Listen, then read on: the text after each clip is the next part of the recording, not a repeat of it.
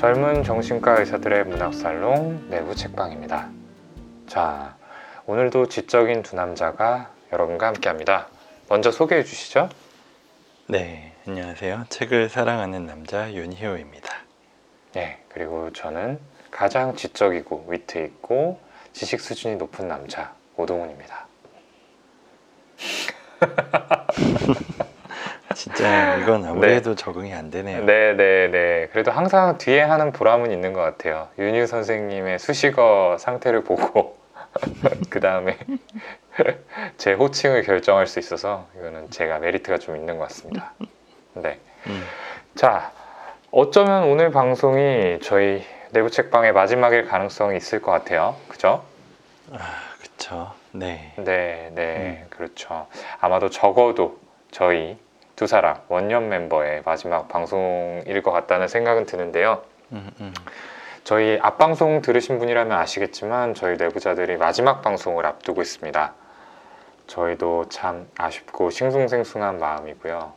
저희가 또 마지막에는 다 같이 멤버들이 모여서 예, 오랜만에 녹음을 할 계획도 세우고 있죠. 예, 그때는 네. 방송을 마무리하는 소감을 들려드릴 수 있을 것 같고 오늘은 책방 주인으로 이 마지막 방송을 맞이하는 마음에 대해서 간략하게 좀 듣고 시작하죠. 네. 아, 진짜 이 마지막이라는 단어는 언제 얘기해도 참 여러 가지 생각이 들게 하는데 그쵸. 음, 이 책을 가지고 이야기를 음. 하는 게참 음.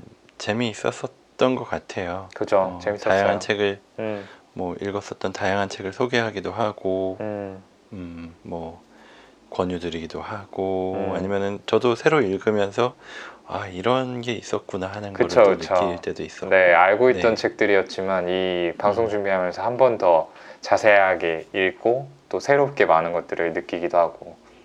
네 그래요 그런 것 때문에 좀 아, 뭔가 시원하면서도 섭섭한 그런 느낌이 확 드네요. 그렇죠. 네. 저도 참 이 내부자들 채널 속의 코너로 저희가 내부 책방 시작하고 나름대로 꾸준히 해왔잖아요. 음, 네, 그래서 참 자부심이 있었는데 사실은 그쵸. 저희 내부자들 채널보다 이 내부 책방에 좀더 애착이 큰 느낌도 있습니다. 네, 그래서 사실 마지막이라고 하니까 많이 아쉬운 마음이 드는데요. 그래도 처지지 않고 알찬 방송으로 오늘 유종의 미를 거둬보도록 하겠습니다. 자, 오늘 방송에서 다룰 책 어떤 건지 좀 소개해 주시죠. 네 오늘 다룰 책은 제인 오스틴의 오만과 편견. 그렇죠. 입니다. 음. 아, 이 제목은 정말 많은 분들이 들어보셨을 거예요. 심지어 뭐 노래 제목으로까지도 음, 사용되기도 하고 그런 음. 제목이니까요. 네, 이 연애 소설의 거의 바이블 같은 책이죠. 음, 이 맞아요. 작가인 제인 오스틴이 20대 초반에 쓴 작품이고 이 두 남녀 주인공 다아시라는 주인공과 엘리자베스라는 여자 주인공이 있는데 그 둘을 중심으로 해서 그들 그리고 그 주변 인물에게 벌어지는 일들에 대해서 어, 굉장히 세심한 묘사를 하고 있고 맞아요. 뭐 음, 지금도 사실 이것과 거의 비슷한 플롯인 것 같아요. 요즘에 음. 나오는 연애 드라마도 음, 그렇죠. 책의 전체적인 내용에서 들어가 있는 뭔가 갈등 맞아요. 아니면 맞아요. 뭐 제목 그대로 오만함 아니면 편견 이런 음. 것들이 다 들어가 있는 것 같아요. 그렇죠. 어떤 그 주인공들의 컨셉이라든지 이런 것도 그렇고. 네, 음, 그렇습니다. 네, 영국에서는 이 90년대 중반에 뭐 이 작품이 영화로도 많이 만들어지지만 이 드라마로 제작이 된 적이 있었어요. 예, 그 음흠. 드라마에서 제가 가장 좋아하는 배우인 콜린 퍼스, 지금도 굉장히 인기가 많죠. 이 콜린 퍼스가 다아시 역을 맡아서 굉장히 싱크로 높은 연기를 보여줍니다. 그래서 콜린 퍼스의 팬이라면 물론이고 원작의 팬분들도 만족시킬 만한 그런 quality이기 때문에 관심 있는 분들은 한번 찾아보셔도 좋겠다라는 생각이 듭니다. 네. 어, 그러면 이 오늘 방송에서는 저희가 이 작품의 남녀 주인공을 각각 맡아서 낭독하고 또 분석해보는 시간을 갖도록 하겠습니다. 곧바로 첫 번째 씬 들어가 보죠. 자, 시작하겠습니다. 자 다시 제발 같이 우리 춤을 추세. 나는 내가 그렇게 멍청한 모습으로 혼자 서 있는 걸 보기가 싫어. 춤을 추는 편이 훨씬 나아 보여. 빅리 씨가 말했다. 나는 춤추지 않겠네. 잘 알고 있는 사람이 상대가 아니라면 결코 춤추고 싶어 하지 않는다는 걸 자네도 잘 알고 있지 않나? 이런 모임에서 춤을 출 수 있다고 생각하나? 자네의 여자 형제들과는 이미 약속을 지켰고 그 외에 억지로 춤을 출 만한 여자가 이 방 안에 단 한 명이라도 있는가? 아이고, 난 자네처럼 그렇게 까다롭게 굴고 싶진 않네. 만약 내게 왕국을 하나 준다 해도 내 명예를 걸고 말하겠는데 난 지금까지 이렇게 유쾌한 아가씨들이 한자리에 모인 것을 본 적이 없네. 어, 그 중에서도 몇몇은 굉장한 미인 아닌가? 빅리 씨가 원성을 높였다. 자네는 이 방 안에 있는 단 한 명의 아름다운 아가씨하고만 춤을 추고 있지 않나? 다하시 씨는 이렇게 말하며 베네 씨의 장녀를 바라보았다. 음, 그래. 저렇게 아름다운 아가씨는 본 적이 없네. 하지만 그 동생 중에 자네 바로 뒤에 앉아있는 아가씨도 아주 아름답네. 그리고 마음도 아주 고와 보이네. 내 파트너에게 부탁해서 자네에게 소개시켜달라고 해도 괜찮겠지? 어디? 이렇게 말하며 뒤돌아서 잠시 엘리자베스를 바라봤지만 그녀와 눈이 마주치자 시선을 돌리고 비웃듯이 말했다. 참을 수는 있겠지만 내가 왜곡당할 만한 미인은 아니네. 그리고 요즘 나는 다른 남자들이 쳐다보지도 않는 아가씨를 위해서 봉사하고 싶은 마음은 조금도 없다네. 자네는 얼른 자네 파트너에게로 가서 그녀의 웃는 얼굴이나 즐기게나 나와 있어봐야 시간만 낭비할 뿐이니. 빅리 씨는 그의 충고에 따랐으며 다하시 씨도 그 자리를 떠났다. 엘리자베스만이 그 자리에 남게 되었지만 다하시 씨에겐 그다지 호감을 가질 수 없었다. 하지만 그녀는 아주 즐겁다는 듯이 친구들에게 그 이야기를 하며 돌아다녔다. 그녀는 조금이라도 재미있는 일이 생기면 아주 즐거워하는 쾌활하고 장난기 많은 성격을 가지고 있었기 때문이다. 네, 첫 번째 장면 낭독해 봤습니다.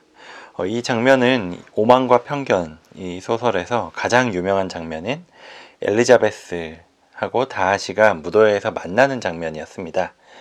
이 소설의 주인공이라고 할 수 있는 이 두 인물 다하시와 엘리자베스가 처음으로 만나는 장면으로 이 두 인물의 특성이 비교적 잘 드러나 있어서 같이 낭독을 해봤습니다. 음, 네, 그렇습니다. 간단하게 이 스토리를 말씀을 드리면은 이 엘리자베스, 베넷 가족이죠. 이 베넷 가족이 살고 있는 작은 시골 마을에 젊은 재력가인 빅리가 이사를 옵니다. 윤유 선생님이 낭독한 예, 그 부분이 빅리의 대사였고요. 이 빅리는 잘생긴 데다가 젠틀하고 연수입이 한 5천 파운드씩이나 된다라는 소문이 돌면서 단숨에 마을 처녀들 사이에 굉장히 핫한 인물로 떠오르게 됩니다. 그런 이 빅리가 처음으로 마을 무도에 등장을 하게 되는데 이 빅리의 옆에는 이 빅리보다 더 사람들의 이목을 끄는 인물이 있었던 거죠. 그게 바로 음. 다하시입니다. 키도 네. 크고 뭐 얼굴 윤곽도 아름답고 품위 있는 태도 뭐 말할 것도 없고 뭐 그래서 사람들은 이 다아시가 빙리보다 더 남자다운 미남에다가 뭐 영지도 더 크고 뭐 수입도 1만 파운드 더블이죠 빙리의 네. 음, 그러니까 아 대단한 남자다 하면서 이제 굉장히 화제의 인물로 떠오르게 되는데 이 관심이 그렇게 오래 가지는 못합니다. 어, 얘기를 쭉 듣는데 음. 일부러 다하시 씨를 연기하신 거죠? 아 눈치채셨어요? 이거 제가 아, 제가 딱- 어레인지 딱 했는데 느낌이 아 예. 오더라고요. 아 저랑 비슷한 느낌이어가지고 네. 농담이고요. 예 소설 속에서라도 이런 인물 한번 돼보려고 제가 선점했습니다. 그렇죠. 아무튼 그렇죠. 이런 게 이제 연기를 하는 그 네, 맛이 네. 있으니까요. 네. 아무튼 맞아요. 그 관심이 이제 다하시 씨에게 사람들이 집중이 되긴 했겠지만 그 오래 가지 않은 게 음. 결국은 진심 어린 호감을 갖기에는 그의 태도가 너무 오만했기 때문이죠. 그렇죠. 이 다하시는 함께 온 일행하고 춤을 한 두어 번 정말 마지못해서 추었을 뿐 뭐 의무적으로만 그러게 하- 그렇게 춤추고 나서 음, 음. 다른 여자들을 소개받기를 거부했죠. 그렇죠. 음. 뭐 꼭 이게 뭐 소개를 받고 뭐 사귄다 이런 의미가 아니라 그냥 음. 같이 이 무도회에서는 이 사람이랑도 춤을 췄다가 또 맞아요. 파트너를 음, 바꿔서 음, 춤을 음. 추고 이런 게 일종의 뭐 예의라고 할 수도 있고 뭐 그런 자리잖아요. 음, 음, 근데 음. 다른 사람들하고 친해질 마음이 전혀 없다는 듯 음, 굉장히 딱딱한 표정을 짓고 자신의 친구하고 몇 마디 이야기 나누고 뭐 음, 이렇게 하는 게 음. 전부였죠. 맞습니다. 그래서 그런 오만함이 가장 잘 드러나는 부분을 저희가 낭독을 했습니다. 네, 그렇습니다. 자, 이 대목에서 우리는 다하시라는 인물에 대해서 두 가지 가능성을 생각을 해볼 수가 있겠죠. 하나는 다하시가 이 사람들이 생각하는 것처럼 오만한 인물일 가능성입니다. 말 그대로 자기 잘난 맛에 살면서 사람들을 무시하는 타입이죠. 뭐 이 방에 억지로 춤을 출 만한 여자가 한 명이라도 있는가? 뭐 이런 것도 그렇고, 네, 뭐 내가 매혹당할 만한 미인이 아니네라고 엘리자베스 면전에서 폄하하는 것도 그렇고, 예, 이런 그쵸. 것들을 보면은 본인의 음. 가치가 상대방보다 우위에 있다. 그리고 미에 대한 기준도 굉장히 좀 높다. 뭐 이렇게 음. 생각을 한다라는 사실들을 유추를 해볼 수가 있는 거죠. 맞아요. 이런 특성이 이 음. 다하시에게 자기애적 인격 성향이 있을 가능성을 좀 보여줍니다. 음, 그렇습니다. 하지만 이 일반적으로 자기애적 인격을 가진 사람들이 이 음. 자신이 가진 것들을 막 부풀려서 드러내고 과장하고 음. 주변으로부터 과도한 찬사를 요구하는 모습을 보이는데 음흠. 사실 다하시한테는 그런 모습은 좀 보이지 않는 것 같아요. 네, 그렇죠. 음, 음, 이제 음. 그러한 측면에서 두 번째 가능성을 고려를 해봐야 되는데 그냥 다하시가 대인관계에 좀 서투른 인물이라고도 생각을 해볼 수가 있습니다. 사실 여러 사람들이 모이는 자리에 가면은 예상치 못한 상황이 생기기가 쉽잖아요. 그러니까 뭐 상대하고 싶지 않은 사람도 마주치게 되고 막 또 기분을 맞추기 위해서 잘 못하는 술도 마셔야 되고 춤도 춰야 되고 네 음, 어떤 대인관계 skill이 굉장히 좋다. 그래서 자연스럽게 대처를 할 수 있다면 좋겠지만 이제 모두가 그런 기술을 지니고 있는 건 아니겠죠. 네, 음, 음. 그러니까 어, 이 다아시 같은 경우에는 이제 사람들에 대하는 skill이 없다는 거를 아니까 그래서 자기가 잘 대처하지 못할 걸 아니까 좀 불편함을 느꼈을 거다라고도 생각을 해볼 수 있겠습니다. 그래서 여러 사람들하고 어울리고 싶지도 않고 낯선 사람을 만났을 때 어떤 식으로 풀어가야 될지도 잘 모르겠고 네 그런 거죠. 근데 이렇게 생각을 했을 때 다시의 문제는 이제 사람들과 어울리는 데서 불편감을 느꼈다라는 그 자체는 아니고요. 사람들을 피하거나 말을 걸어도 굉장히 좀 막 불편감을 직접적으로 드러내는 식으로 어, 막 대놓고 면전에서 예 면박을 주는 맞아요. 식으로 예 그렇게 음. 좀 세련되지 못하게 표출됐다는 것, 예 요게 좀 문제라고 할 수 있겠죠. 그렇죠. 말 그대로 진짜 세련되지 못하게 네네네 예, 표출을 한 거. 그렇죠. 음.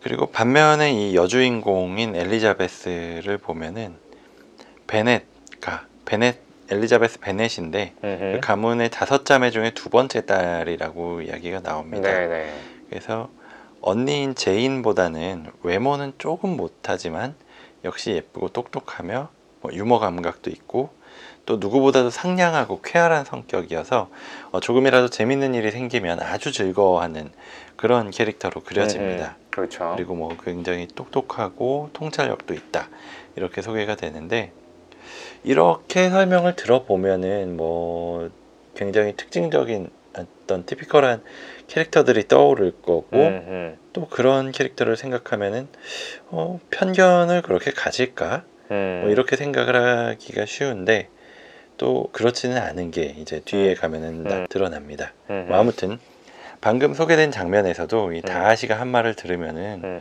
어, 면전에 대고 그런 말을 들으면 음. 진짜 화가 날 거예요. 뭐 처음 만난 날에 음. 첫 들은 말이 음. 아, 내가 매혹당할 만한 미인도 아니다. 다른 음. 남자들이 쳐다보지도 않는 사람이다. 음. 어, 이렇게 하고 무도회장에서 같이 춤추는 게 어떠냐 뭐 이러면 내가 왜 봉사를 하느냐 뭐 맞아요. 아, 되게 그 모욕감이 심할 것 같아요. 음. 근데 그거를 막 혼자 막 열받아하거나 막 숨기거나 막 이러지 않고 오히려 친구들한테 말하면서 음. 돌아다니고 즐거워하고 일종의 유머로 승화를 음, 하는 음, 이런 음. 모습이죠. 음. 어떻게 보면은 성숙한 방어 기제를 사용하고 있다라고 볼 수도 있겠지만 사실 저는 이런 모습을 보면서 약간 억지스럽진 않나? 아, 굉장히 좀 억지로 마음을 둘러담는 음, 음, 담는 음. 모습 아닌가? 음. 뭐 그런 생각도 들었어요. 네, 그렇죠. 음, 음. 그래서 음. 윤예 선생님이 이제 아까 잠깐 이야기했지만 이 오만과 편견에서 오만이 남주인공 다하시 그리고 편견이 이 방금 설명해 주신 여주인공인 엘리자베스를 가리키는 거라고 알려져 있죠.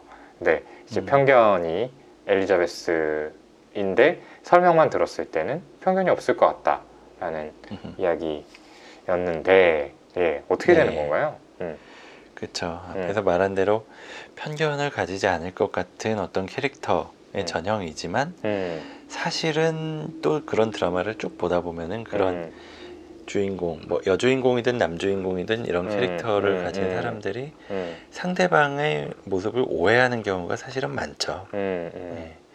그래서 이 소설에서도 오만과 편견에서도 보면은 다하시에게 가지고 있는 점점 커가는 편견이 있어요. 음, 음, 그래서 어떻게 보면은 이 엘리자베스의 밝은 성격이나 음, 눈앞에 좋은 면을 빨리 보고 넘어가려는 그런 성격, 음, 뭐 본인한테 기분 나쁜 걸 덮어버리려고 하는 게 한편으로는 그녀가 좀 편견을 가지게 되는 뭔가 딱 한 장면만 보고 음, 그 사람을 판단을 하거나 이렇게 되는 성격이기도 한 것 같아요. 음, 음, 그래서 음, 이렇게 내가 모욕당했다라고 느낀 상황에서 약간 지금 무슨 소리를 하는 거냐, 뭐 화를 내고 따지거나 이랬으면은 음, 그랬으면 어떨까 하는 생각도 들고요. 이렇게 음, 그냥 웃어 넘기면서 아 저 사람 오만하다라고 음, 딱 단정 지어 버리고 음, 그 얘기를 막 친구들한테 하고 다닌 거잖아요. 그러다 보니까 거기서부터 시작이 되다 보니까 처음에 음. 뭔가 기분 나빴다 이렇게 말하고 교정을 하지 않으면서 음, 점점 음, 엘리자베스 머릿속에서는 이 다하시라는 사람은 음, 오만하다. 음, 그리고 그 사람이 하는 행동 하나 하나하나가 음, 다아 역시 또 오만하게 저런 음. 행동을 했구나 이렇게 음, 굳어져 가는 거죠. 그렇죠. 네. 음. 이후의 스토리에서 이제 그런 편견이 점점 굳어져 가는 부분들이 나오는데요. 음. 사실 다하시는 이후에 이제 엘리자베스에게 호감을 느끼게 돼요. 근데 엘리자베스는 이걸 전혀 눈치를 채지를 못하게 되죠. 그리고 이제 scene one에 잠깐 언급됐지만 이 다아시의 절친인 빙리 그리고 엘리자베스의 언니인 제인이 서로 사랑에 빠졌다가 이제 다아시가 방해를 놓음으로써 사랑이 깨지게 되는 일이 있습니다.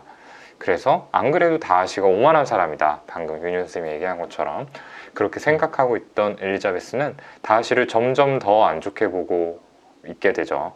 그러던 중에 이 위컴이라고 하는 군인이 마을에 나타나게 됩니다. 근데 이 위컴은 또 잘생기고 매너 좋고 뭐 유머 감각도 있고 네 훌륭해요. 그래서 여러 여인들이 위컴을 좋아하게 되는데 그 중에 엘리자베스와 또 연결이 되기 시작을 합니다.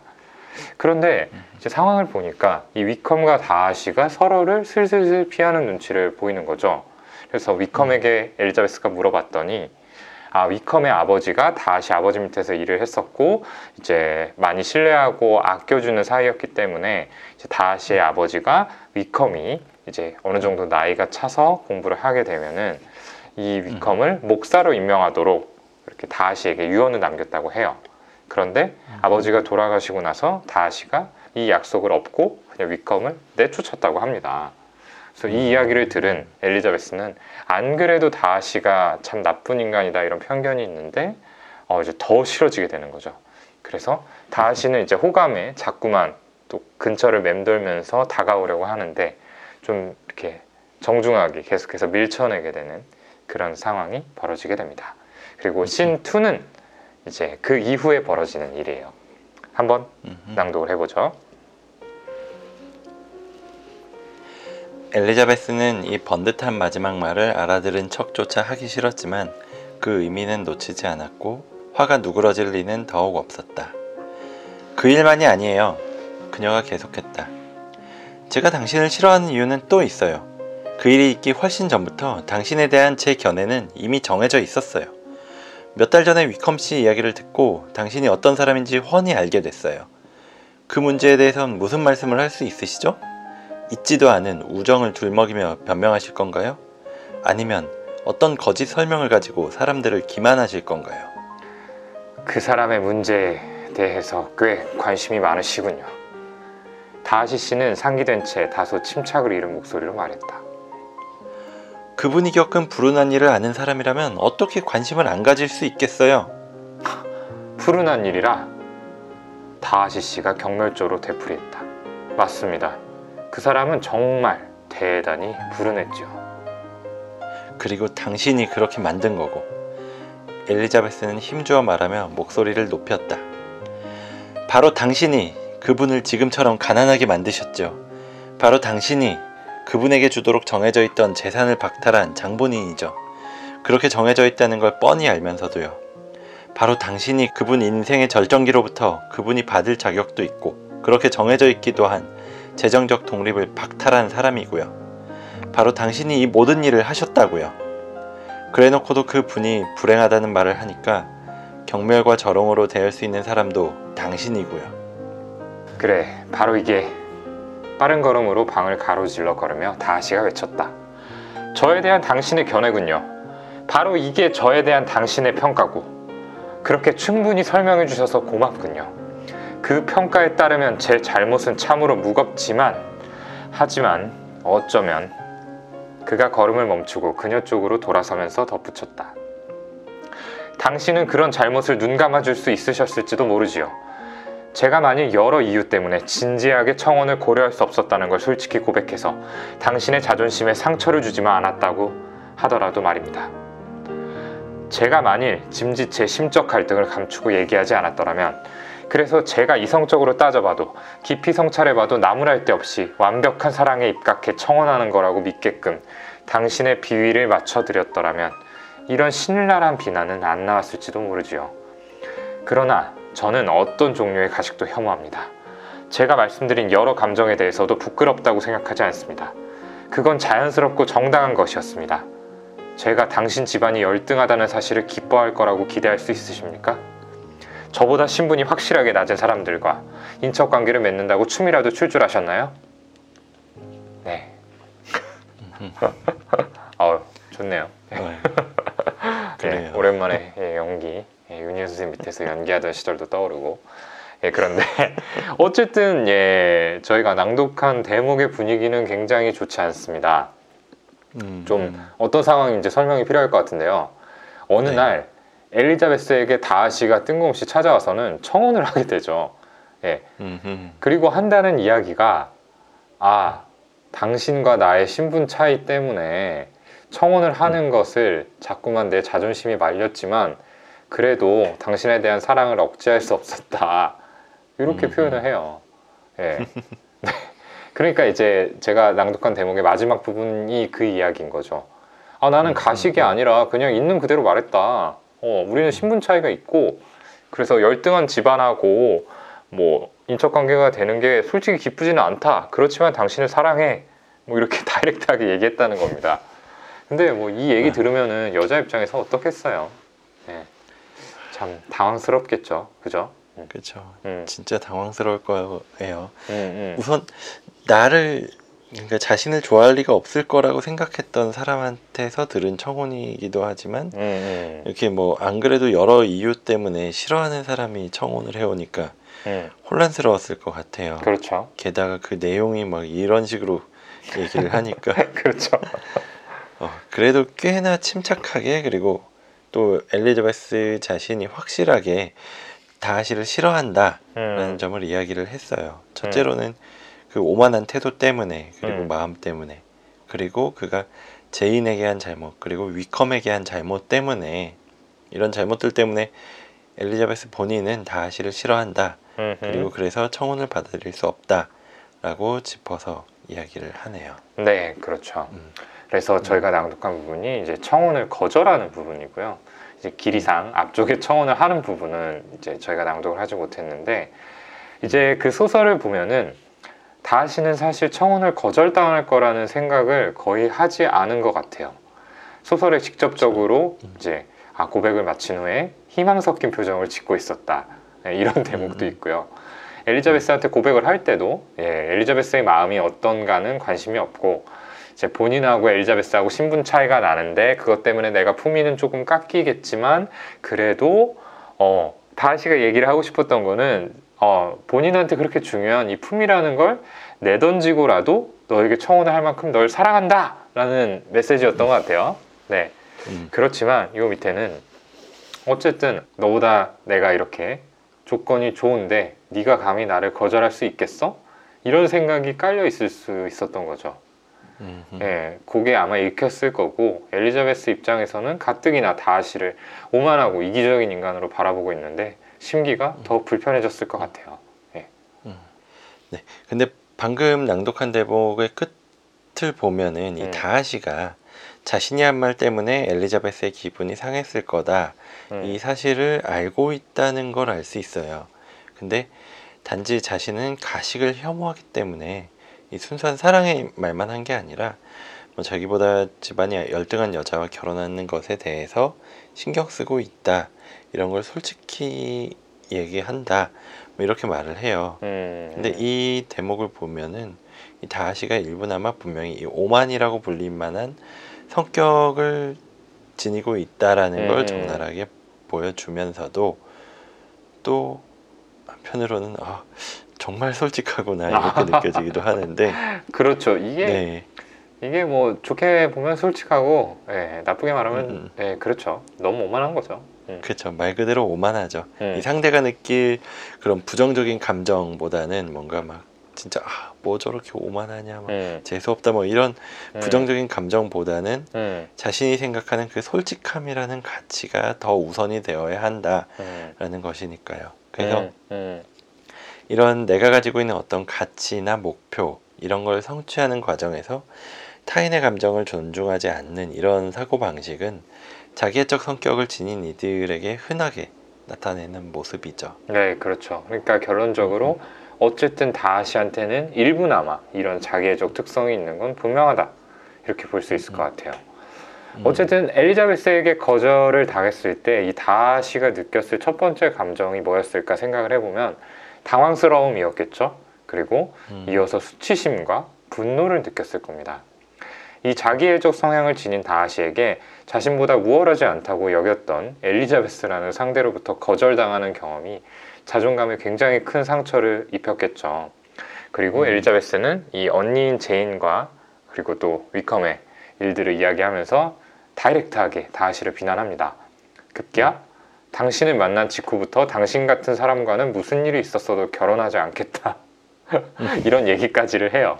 예. 근데 음. 의외인 거는 이제 상당히 자극이 되었을 만한 상황임에도 불구하고 다하시가 어, 흥분하지 않고 예, 절제를 잃지 않은 채 이제 자리를 떠난다라는 겁니다. 음. 사실 이 다하시의 입장에서는 뭐 단순히 거절을 당한 것도 좀 받아들이기 힘들었겠지만 이 자신이 사랑하던 엘리자베스에게 오해를 당했다는 생각이 더 화가 났을 거예요. 음, 특히나 이 엘리자베스가 그 위컴의 말만 듣고 오해를 하고 있는 상황인데 그 청혼을 거절당한 다음 날에 다하시가 특히 자기가 위컴의 목사 자리를 받지 못하게 만들었다라는 음. 오해에 대해서 굉장히 적극적으로 해명을 음, 합니다. 그렇죠. 음, 예, 이 자존심을 중시하는 다하시의 성격상 해명을 하는 게 굉장히 좀 구차하게 느껴질 수가 있고 그래서 그냥 말없이 조용히 떠나는 게 자연스러울 거라고 음, 생각이 드는데 음, 이런 편지를 전해준 걸 보면은 엘리자베스에게 오해를 받는 게 와, 대단히 고통스러웠을 것이다 라는 추측이 듭니다. 음. 네, 네, 그렇죠. 음, 음, 이 근데 위컴이라는 인물은 제대로 된 인간이 아닙니다. 자, 약간 음. 스포이긴 하지만 위컴이 한 행동을 살짝 말씀을 드리자면은 정작 다아시한테 아, 난 목사직이 필요 없으니까 내가 하고 싶은 공부를 하기 위해서 1000파운드? 이건 너무 작다. 3000파운드 정도 달라라고 요구를 하죠. 그래서 음. 3000파운드를 다아시한테 받고 목사 지위를 포기를 해요. 근데 음, 그러고 떠난 다음에 3년 후에 다시 다아시한테 편지를 보내서 본인이 생활고에 빠져 있기 때문에 목사 자리를 좀 알아봐 달라 이렇게 요구를 합니다. 음, 음. 그래서 다하시가 이걸 거절을 하죠.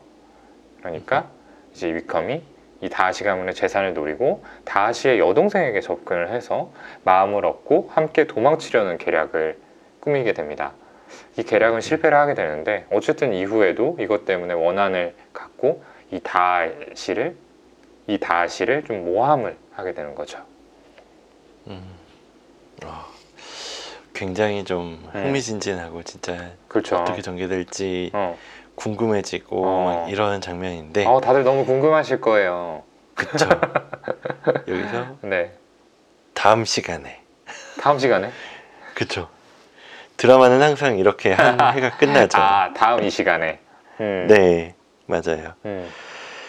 그래서 저희도 사실 여기까지 그렇죠. 준비를 했어요 아, 네. 한이 정도에서 딱 끊어야지 음. 아, 이 재미가 있는데 어, 더 재밌다 보고 싶다 막 이런 생각이 들 것 같아서 물론 그 딱 화면이 멈추는 순간 아 왜 여기서 끝이야 하는 생각을 드라마를 볼 아, 때마다 맞아요, 하는데 맞아요. 아, 아. 아, 그래서 그래요. 진짜 어떤 음, 드라마 음. 본방을 보는 때마다 되게 힘든 그런 감정을 느끼는데 음, 음. 흥미 유발을 음. 위해서 저희도 네 이 정도에서 좀 마무리를 해보려고 합니다. 네, 맞아요. 결말이 궁금하신 분들은 네, 제인 오스틴의 오만과 편견 소설로 보셔도 좋고 말씀드린 대로 영화나 드라마로 보셔도 좋습니다. 네. 네, 내부 책방 오늘 마지막 시간이었습니다. 음. 마지막 시간답게 정말 희대의 명작 오만과 편견이라는 음. 작품으로 이야기를 나눠봤고요. 자, 내부 책방 하면서 계속해서 느끼게 되는 거는 이 명작의 가치가 세월이 지나도 변하지 않는다는 것입니다. 음, 정말 그런 것 같아요. 네, 네. 내부 책방 하면서 여러 가지 명작들 또 분석하고 음. 어, 저도 이전에 읽었던 거에 비해서 좀 깊이 있게 파고들게 되면서 많은 것들을 배웠던 시간이었습니다. 그리고 음. 언젠간 또 책방으로 다시 여러분들께 인사를 드렸으면 하는 바람이 있습니다. 자, 윤 선생님도 마지막 인사 한번 하실까요? 네, 맞아요. 진짜 이 내부 책방을 하면서 가장 많이 들었었던 얘기 중에 하나가 물론 저희가 뭐 신간이나 이런 것들을 소개시켜 드린 적도 음. 있지만 대부분은 굉장히 유명한 작품들 그렇죠. 말 그대로 명작들을 음. 가지고 이야기를 나눠봤잖아요. 근데 보면은 진짜 그런 책들을 읽어보면 좀 진부하게 들릴 수도 있겠지만 아직까지도 계속 사람들이 읽 는 책이라면 음. 뭐 100년 이상 된 책인데도 불구하고 음, 그만큼 재미가 있고 또 같이 그 안에 담겨 있는 내용도 깊이가 있기 때문에 지금까지 음. 읽히는 거라는 생각을 이걸 준비하면서도 많이 느꼈었던 것 같아요. 그냥 한번 음, 읽고 아 이제 더 안 읽어도 된다 이런 책과는 달리 이런 책은 사실 뭐 한 몇 년이 지나고 나서 다시 한번 보고 싶고 이런 생각이 들거든요. 음, 음, 그렇죠. 네. 음, 그래서 이런 작품들 이런 것들을 같이 음, 또 읽어볼 수 있는 시간이 언젠가 다시 올 거라고 믿고요. 음, 네. 내부 책방 일단 문을 닫지만 음. 언제가 됐든 다시 만날 거라고 꼭 생각합니다. 네, 문은 닫지만 자물쇠로 잠궈두지는 않겠습니다. 네. 네, 내부 책방 마지막 방송 이걸로 마무리 짓도록 하겠습니다. 지금까지 정신과 의사들의 문학살롱 내부 책방이었고요. 그동안 많은 사랑 전해주신 청취자 여러분께 다시 한번 감사의 인사를 전합니다. 감사합니다. 감사합니다.